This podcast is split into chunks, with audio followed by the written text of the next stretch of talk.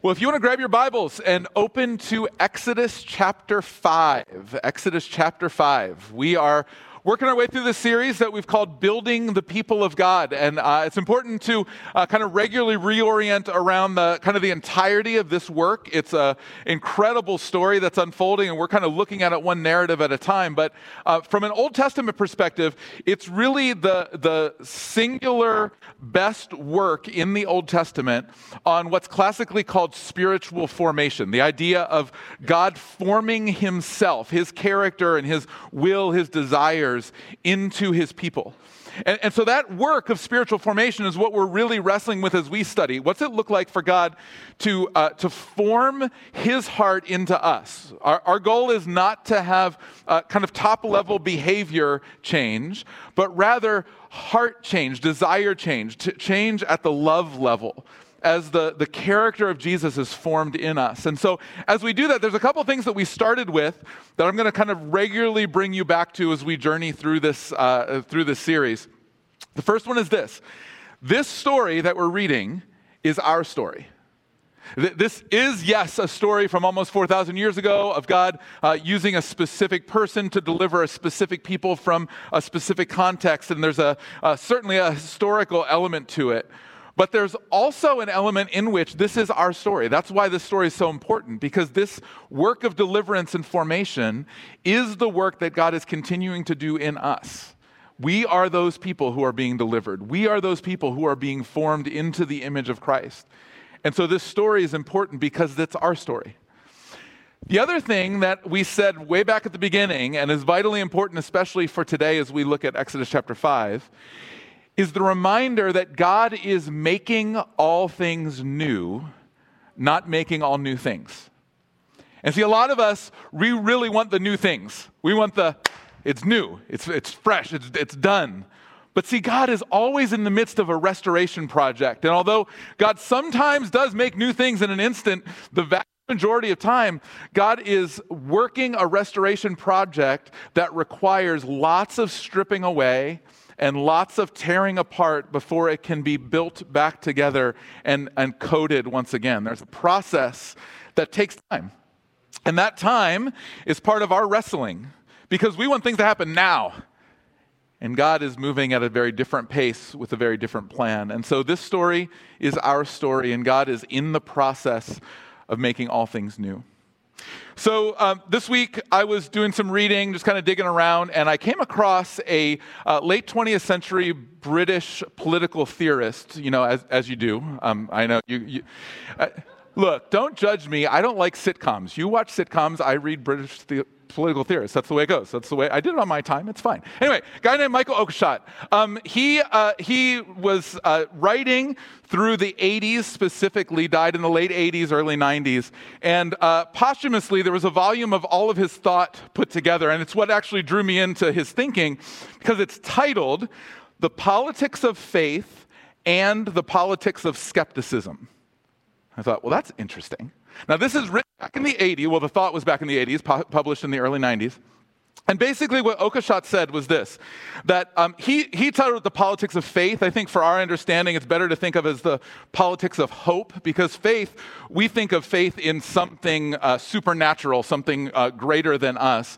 But really, what he's talking about, I'll call the politics of hope, is kind of a, um, a, a, a humanistic effort that would bring utopia this idea that if we just work together and the government has enough control and we have enough uh, kind of centralized power, we can make everything better.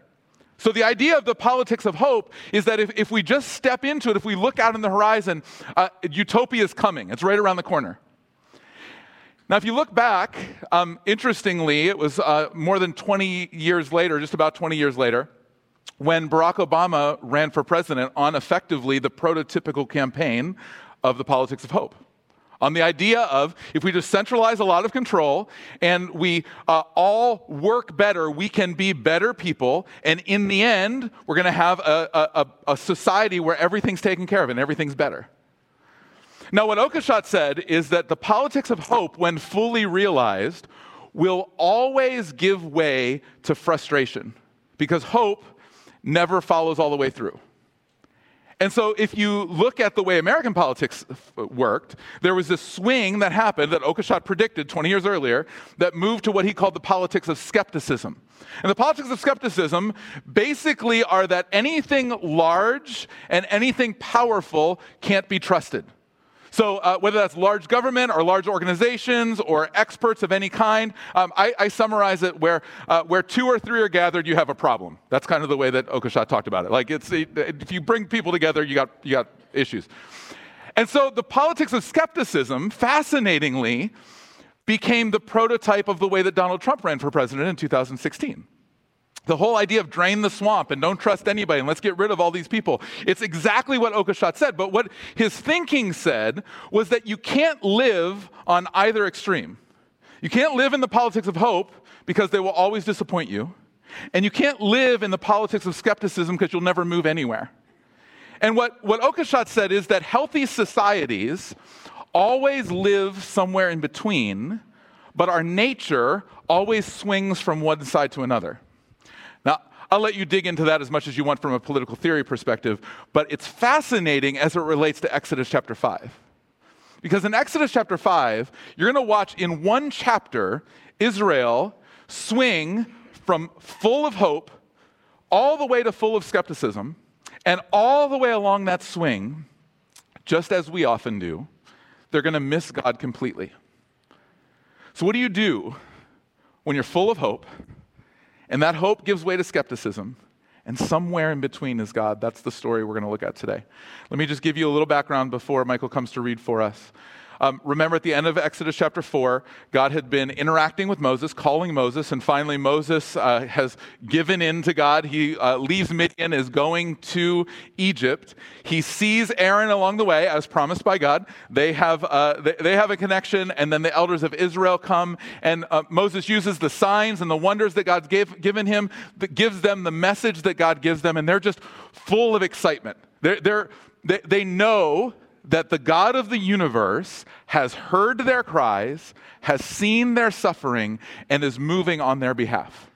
So that's the optimism that we come out of Exodus 4 with into Exodus chapter 5. We're going to cover the whole chapter today, but uh, Michael's just going to read for us the first nine verses and then the last two, and then just kind of round the corner with one verse into Exodus 6, verse 1. So you can follow along, or you can listen as Michael reads. Afterward, Moses and Aaron went to the Pharaoh and said, This is what the Lord, the God of Israel, has said Release my people so that they may hold a pilgrim feast to me in the wilderness. But Pharaoh said, Who is the Lord that I should obey him by releasing Israel? I do not know the Lord, and I will not release them. And they said, The God of the Hebrews has met with us.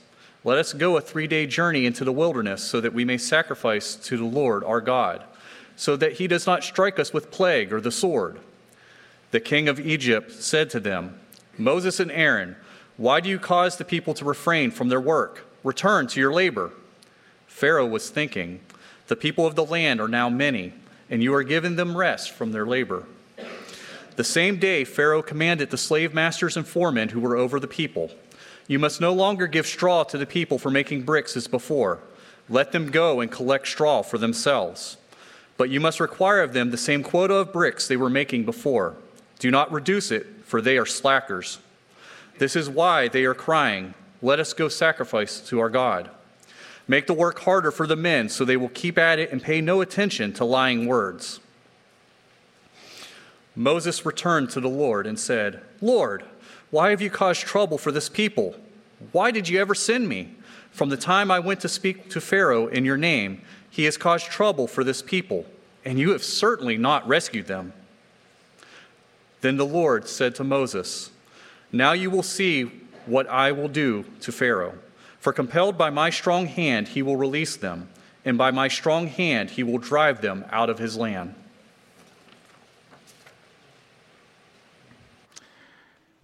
Thank you, Michael.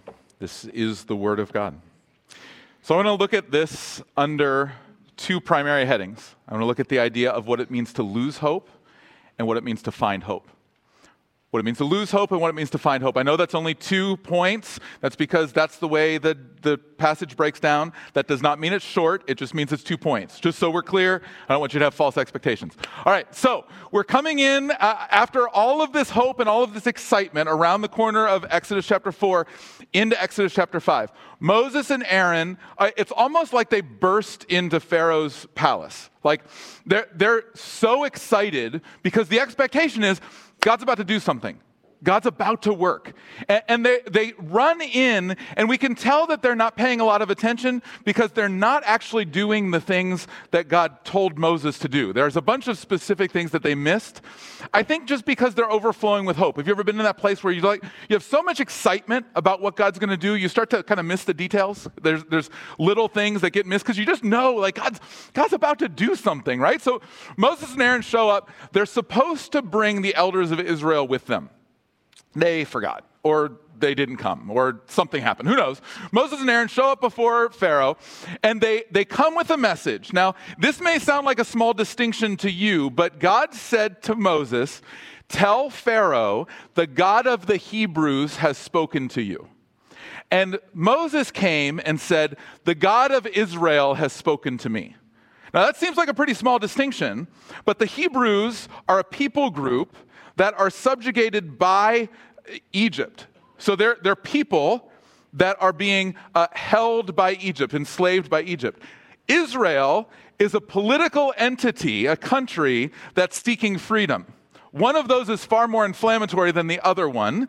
And of course, Moses said it wrong. Uh, he says, The God of Israel uh, has met with us. And then he says, And he told us to go out and have a big festival. Now, God didn't say anything about a festival. I think Moses just got excited. He was ready for a festival, he was fired up. And so he came and said all of this. Here's what I want you to, to see I don't think that Pharaoh would have responded any differently had Moses said it exactly right. But what we see in Moses is this thing that shows up in us all the time. Where, where we're so excited that we begin to hold God to a promise he never made. And that's where we start to run into major issues.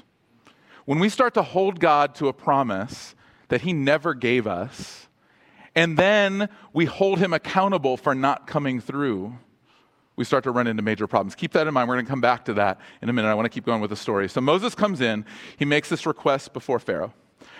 Pharaoh's response is, God who? Like, I don't know what God you're talking about. Um, I, I don't know the God of Israel. And even if I did, I wouldn't let the people go. And you know, Moses and Aaron have to be saying, um, that's not your line. Like, you have a line.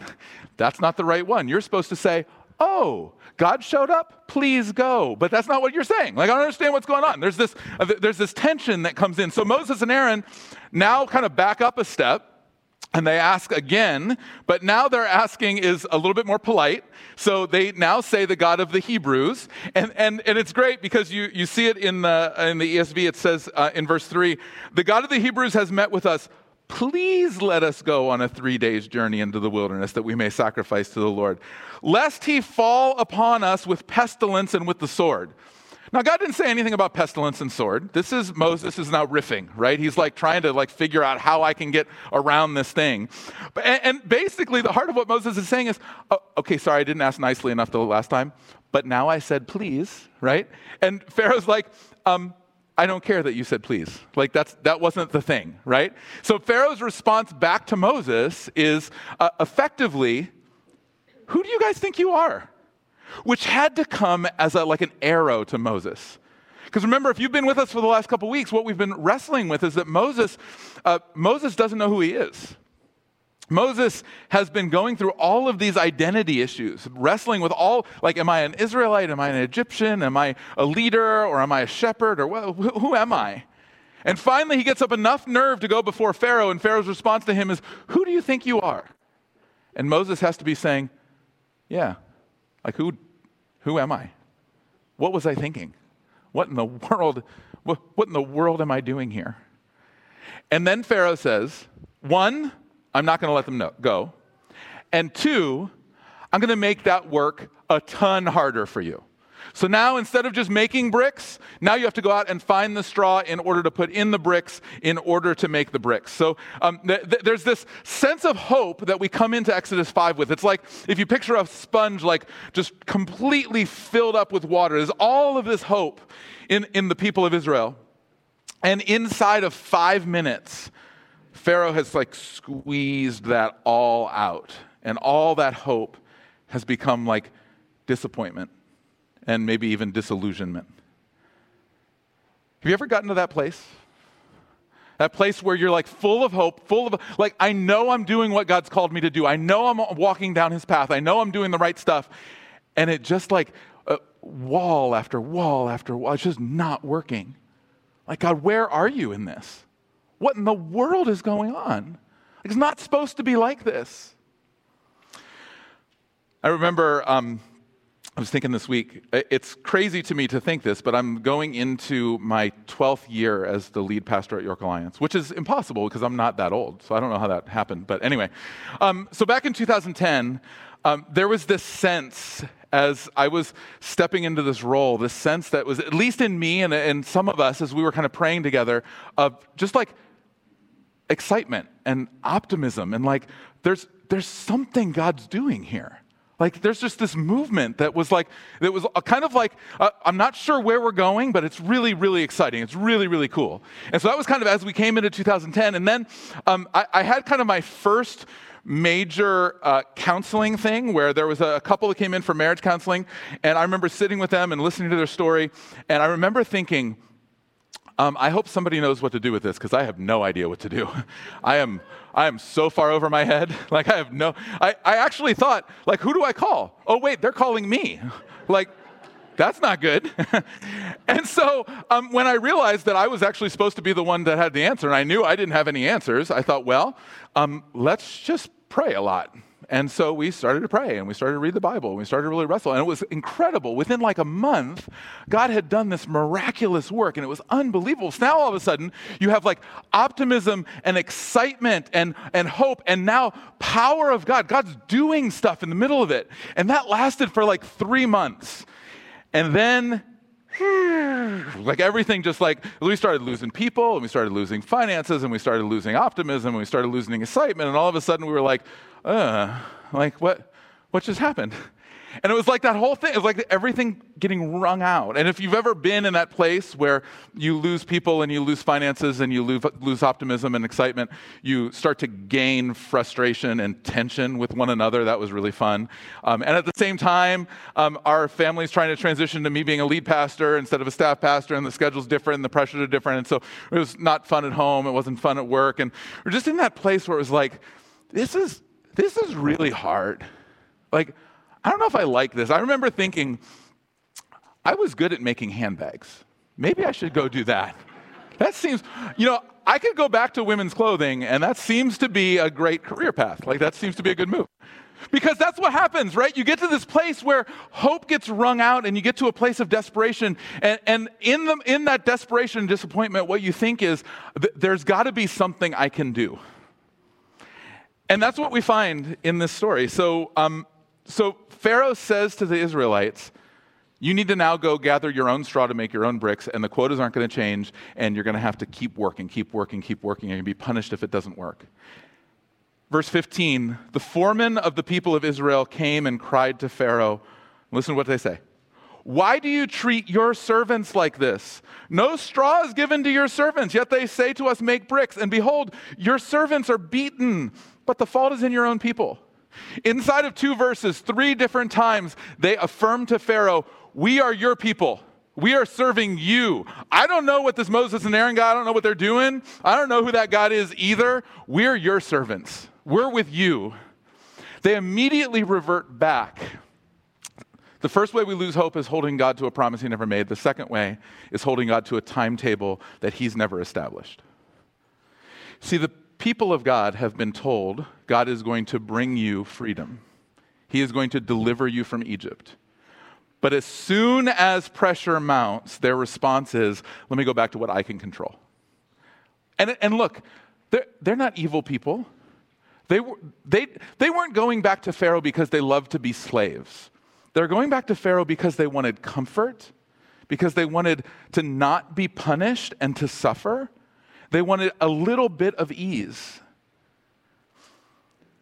The challenge for us is not that we're going after bad things, it's that we're going after lesser things. That's what happened to the Israelites. They're saying, we would rather, rather than suffer, we would rather be slaves to Pharaoh. Because at least if, if we can establish an equilibrium, it wasn't really that bad. Tim Chester, in his book on Exodus, says it this way When you don't get what you want, the true affections of your heart are revealed. That you love the blessings of Christ more than you love Christ himself. You trust him when he gives you what you want, but you don't trust him when trouble comes, which means you don't trust him at all. See, for many of us, we get pushed to the edge. We get to that place where hope, we're filled with hope, and hope gets like squeezed out of us, and we end up in that place of disappointment. And at that moment, when we should be turning to Jesus, what we do is turn to what we can control. We lose hope because we're holding God to a timetable that He didn't establish. And that leads into the third way that we lose hope, which is plain and simple idolatry. See, the, the thing that is happening here in this narrative, it's kind of hard for us to get in, in English, but between verses 9 all the way through verse 21, the, the narrative is going to use the word for serve seven different times. The word serve in Hebrew is the word abah. And the word worship in Hebrew is the word abah, exactly the same word. To mean slightly nuanced, but the same things. Will the people serve Pharaoh, or will the people worship God? The heart of this passage is this tug of war between the God of Israel and Pharaoh, the Lord of Egypt, to see whether the hearts of the Israelites would go towards one way or the other way.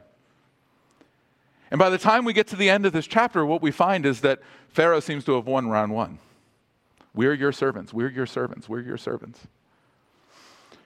Idols, for most of us in the midst of following Jesus, are not evil things. They're good things. They're just not ultimate things.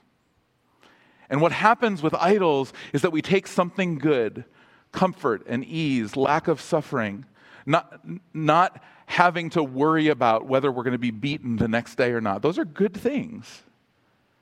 And we make them ultimate things. And the problem with idols is that they can never fulfill the promise they make.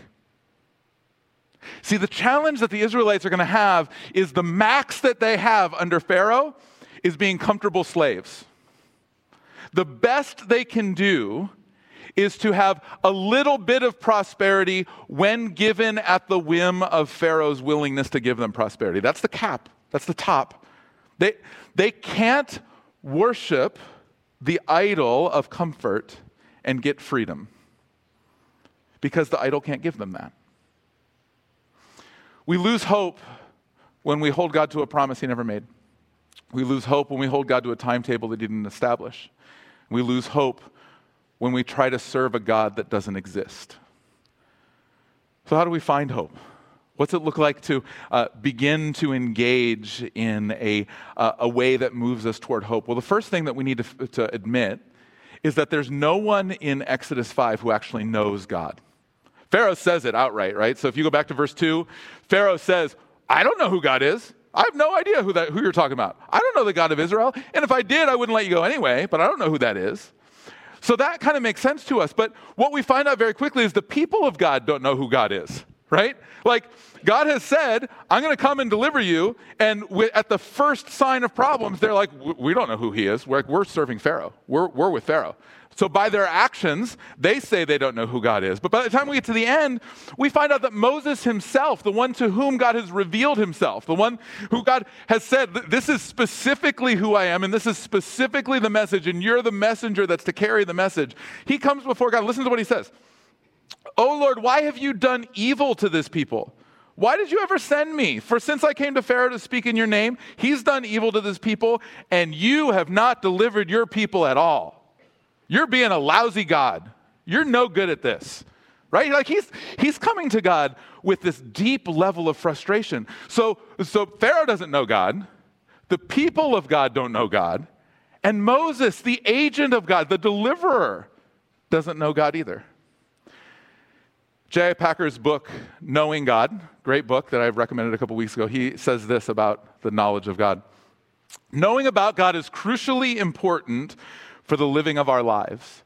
As it would be cruel to an Amazonian tribesman to fly him to London, put him down without explanation in Trafalgar Square, and leave him, as one who knew nothing of English or England, to fend for himself, so we are cruel to ourselves if we try to live in this world without knowing about the God whose world it is and who runs it. The world becomes a strange, mad, painful place, and life in it disappointing and an unpleasant business for those who do not know about God.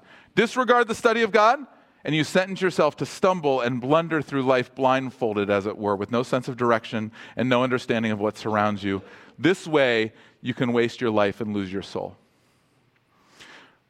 Packer's effectively saying this. We live in God's world, and if we're going to exist in his world, we should know him. And what we find in Exodus 5 is this group of people who don't know him. And, and I don't mean that they don't, they're not aware of him. Like the, the people of God know that God's on the move. Pharaoh's even aware of God being on the move through Moses. Moses is certainly aware. He just saw the burning bush. He's aware that God's on the move. But they don't, they haven't shaped their lives around the essence of God. They have a doctrine without a, a life that's following it, without a, without a real belief. And it's in that transformation that that knowledge of God starts to give us hope in the middle of the struggle that we're, we're wrestling with. The, the, the answer to the question, how do we find hope, is going to come in its fullness in chapter 6. So next week, we're going to dive through chapter 6. There's a lot in there, and I want to save that without trying to uh, summarize it this week. But, but I do want to just turn the corner to verse 1 of, of, verse, of chapter 6. Listen to this is after God, uh, God is hearing from Moses. So Moses comes to God. He says, You're doing evil things. You have not delivered your people at all. Listen to what God says. But the Lord said to Moses, Now you shall see what I will do to Pharaoh. For with a strong hand he will send them out, and with a strong hand he will drive them out of his land. So notice what God does not say to Moses. He does not say, Moses, would you get back to leadership? I called you to lead this people. You're following them. Like, cut it out. Don't call me evil. You're bad. I'm good. That's what I would have said if I was God, right? Like, like, what are you doing? You can't call me evil. Like, don't tell me how to be God. I'm God. You're not. Cut it out, right? But that's, what he says. He, he says, Moses, I still have a plan. And, and as he reminds him of his plan, part of what he's reminding Moses of is the part that if you've been reading through Exodus, you would immediately remember, which is that in, in Exodus chapter 3, and again in Exodus chapter 4, God said to Moses, You're going to go to Pharaoh, you're going to tell him to let my people go, and he's going to harden his heart and not do it. Like God already told him that. And yet Moses is so worked up that he hardened his heart and wouldn't do it. Like Moses is not really listening to God. He's not knowing all about the, tr- the truth of who God and for so many of us, this is our story.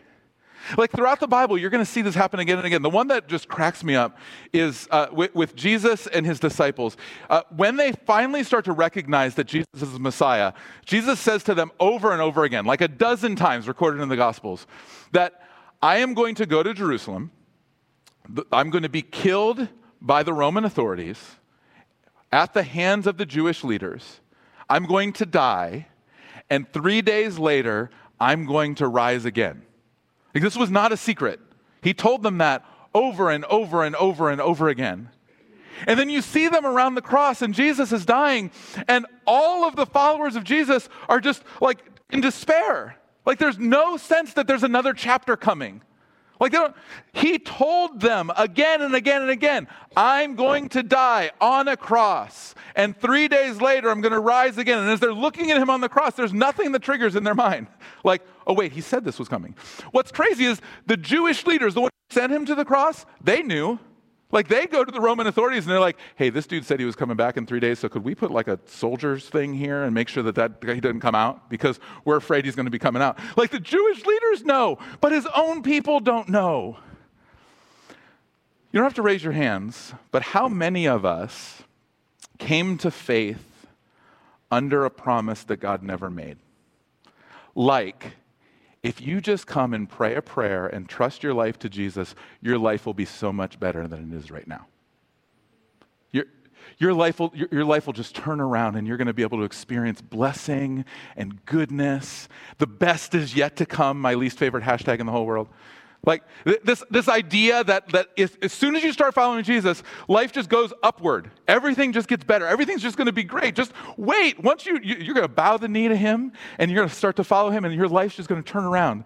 The problem with that is the entirety of the scriptures.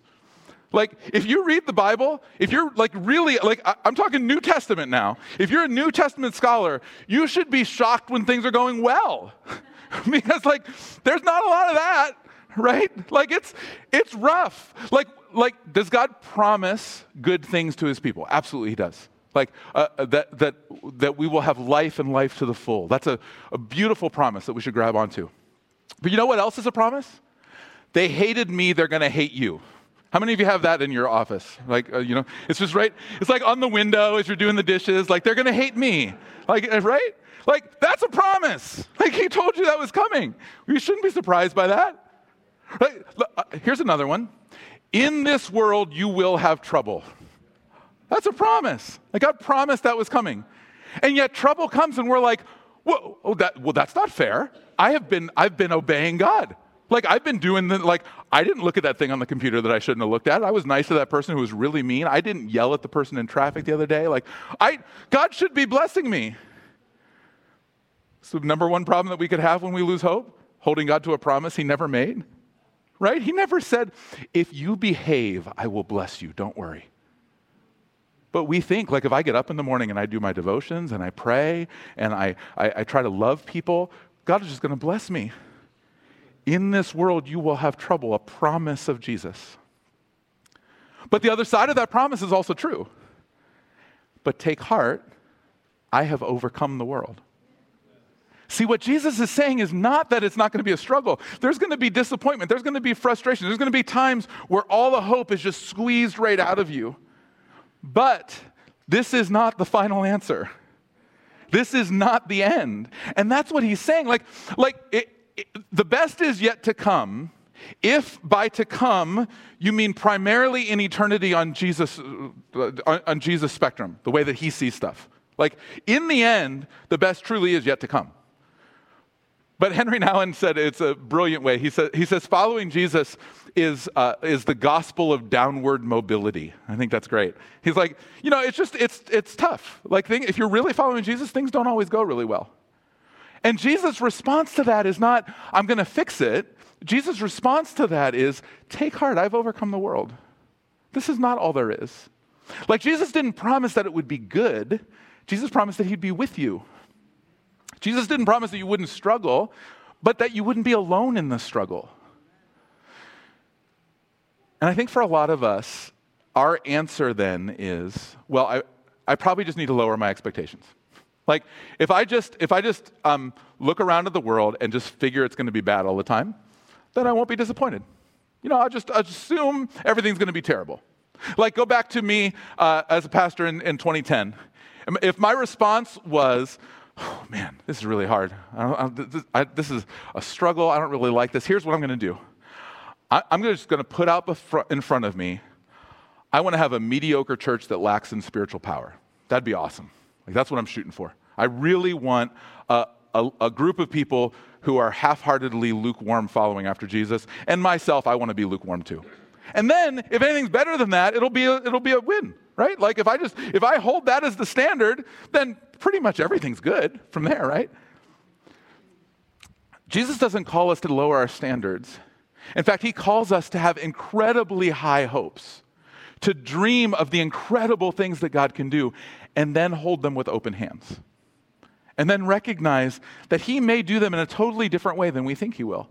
The problem with Exodus 5 is not that, that the people were hoping for deliverance.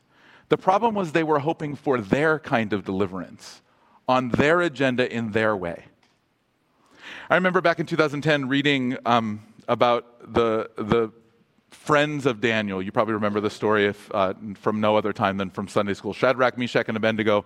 Uh, they won't serve the king, and so they're going to get tossed into the fiery furnace. You remember that story? And, and, as the king came to them and said, like, look, guys, you need to worship me because if you don't worship me, you're going into the furnace. And you remember what they said? They said, uh, our God can save us.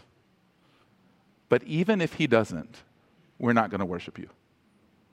High standard, open hands. I know God can save us, but even if he doesn't, we're not backing down. Like, I know that God can uh, powerfully catch the church on fire. But even if He doesn't, I'm not walking away. I know God can heal that disease. And we're going to pray and ask and trust in faith. But even if He doesn't, we're still going to worship Him. I know that God can restore relationship. I know that God can use us powerfully in the world. I know He can. But even if he doesn't, that's not the point. The point is him. The challenge of Exodus chapter 5 is that disappointment became the defining factor for the Israelite people. And every time we get there, we have to decide. We will, over and over and over again, be in that position where all the hope is squeezed out. And at that moment, we decide do I turn back to God? Or do I turn to myself? Do I fix it? Do I f- go after something lesser? The great thing that Moses did in Exodus 5, even though he came back right at God, was that he came back to God. And, and the Psalms, as Jessica so well led us into, are full of these, these expressions before God where, where David and other psalmists are coming and they're just saying, God, where are you? Like, I, I'm doing what you called me to do, and you're not there. Full of desperation. All the hope has been wrung out. All they have is desperation, but they're coming back to Him. And, and what happens is God turns their hearts as they come back to Him. Every time we reach that point of disappointment, we have to decide am I turning back to God or am I turning to myself? Am I just going to settle with, eh? Or am I going to have incredibly high expectations with open hands? Am I going to come back to the God who is able and then trust Him to do it His way? Some of you are in the middle of that season right now. You, you feel that wrung out, that like all of the hope is gone, and it's just kind of eh. And God desires to meet you in the middle of it. Not make it better, necessarily. Wish I had better news for you. But he desires to meet you there. And the God who is able will redeem it. We just don't know how, and we don't know what that's going to look like. And if you're not in that, you may come here today and you're just full of hope and you're good, like you're in a great place. And that's great.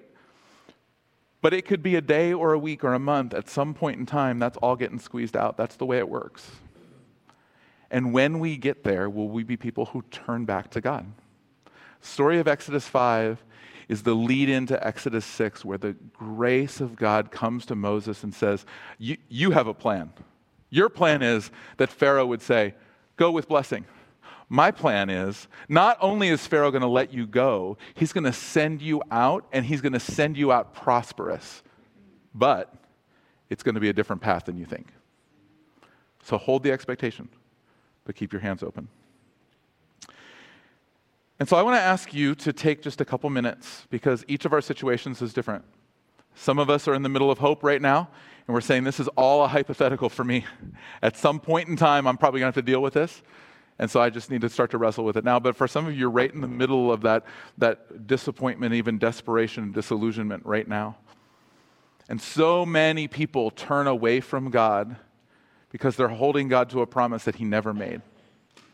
And so this is an opportunity for us to come to Him and just say, God, I, I know that you're able, but give me the grace to stick with you whether you do or not.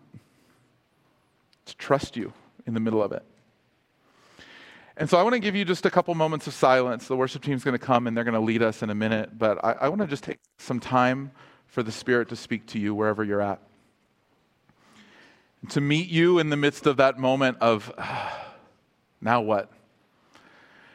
And, so I'm going to ask you if you just close your Bibles and put your notes over to the side and, and just take a minute before the Lord. Um, may, maybe you want to actually hold your hand open before Him as just a sign of saying, uh, God, uh, use me right here. Meet me right where I'm at. And let's just ask Him to come and meet us. So, would you just close your eyes? And if you want to extend your hands, you can do that, or just kind of um, put yourself in a position where you can hear from the Spirit. And let's just allow Him to speak to us. Jesus, we invite you to come and to meet us in the midst of disappointment, frustration, the difficulty, the times when it just seems like you're not coming through.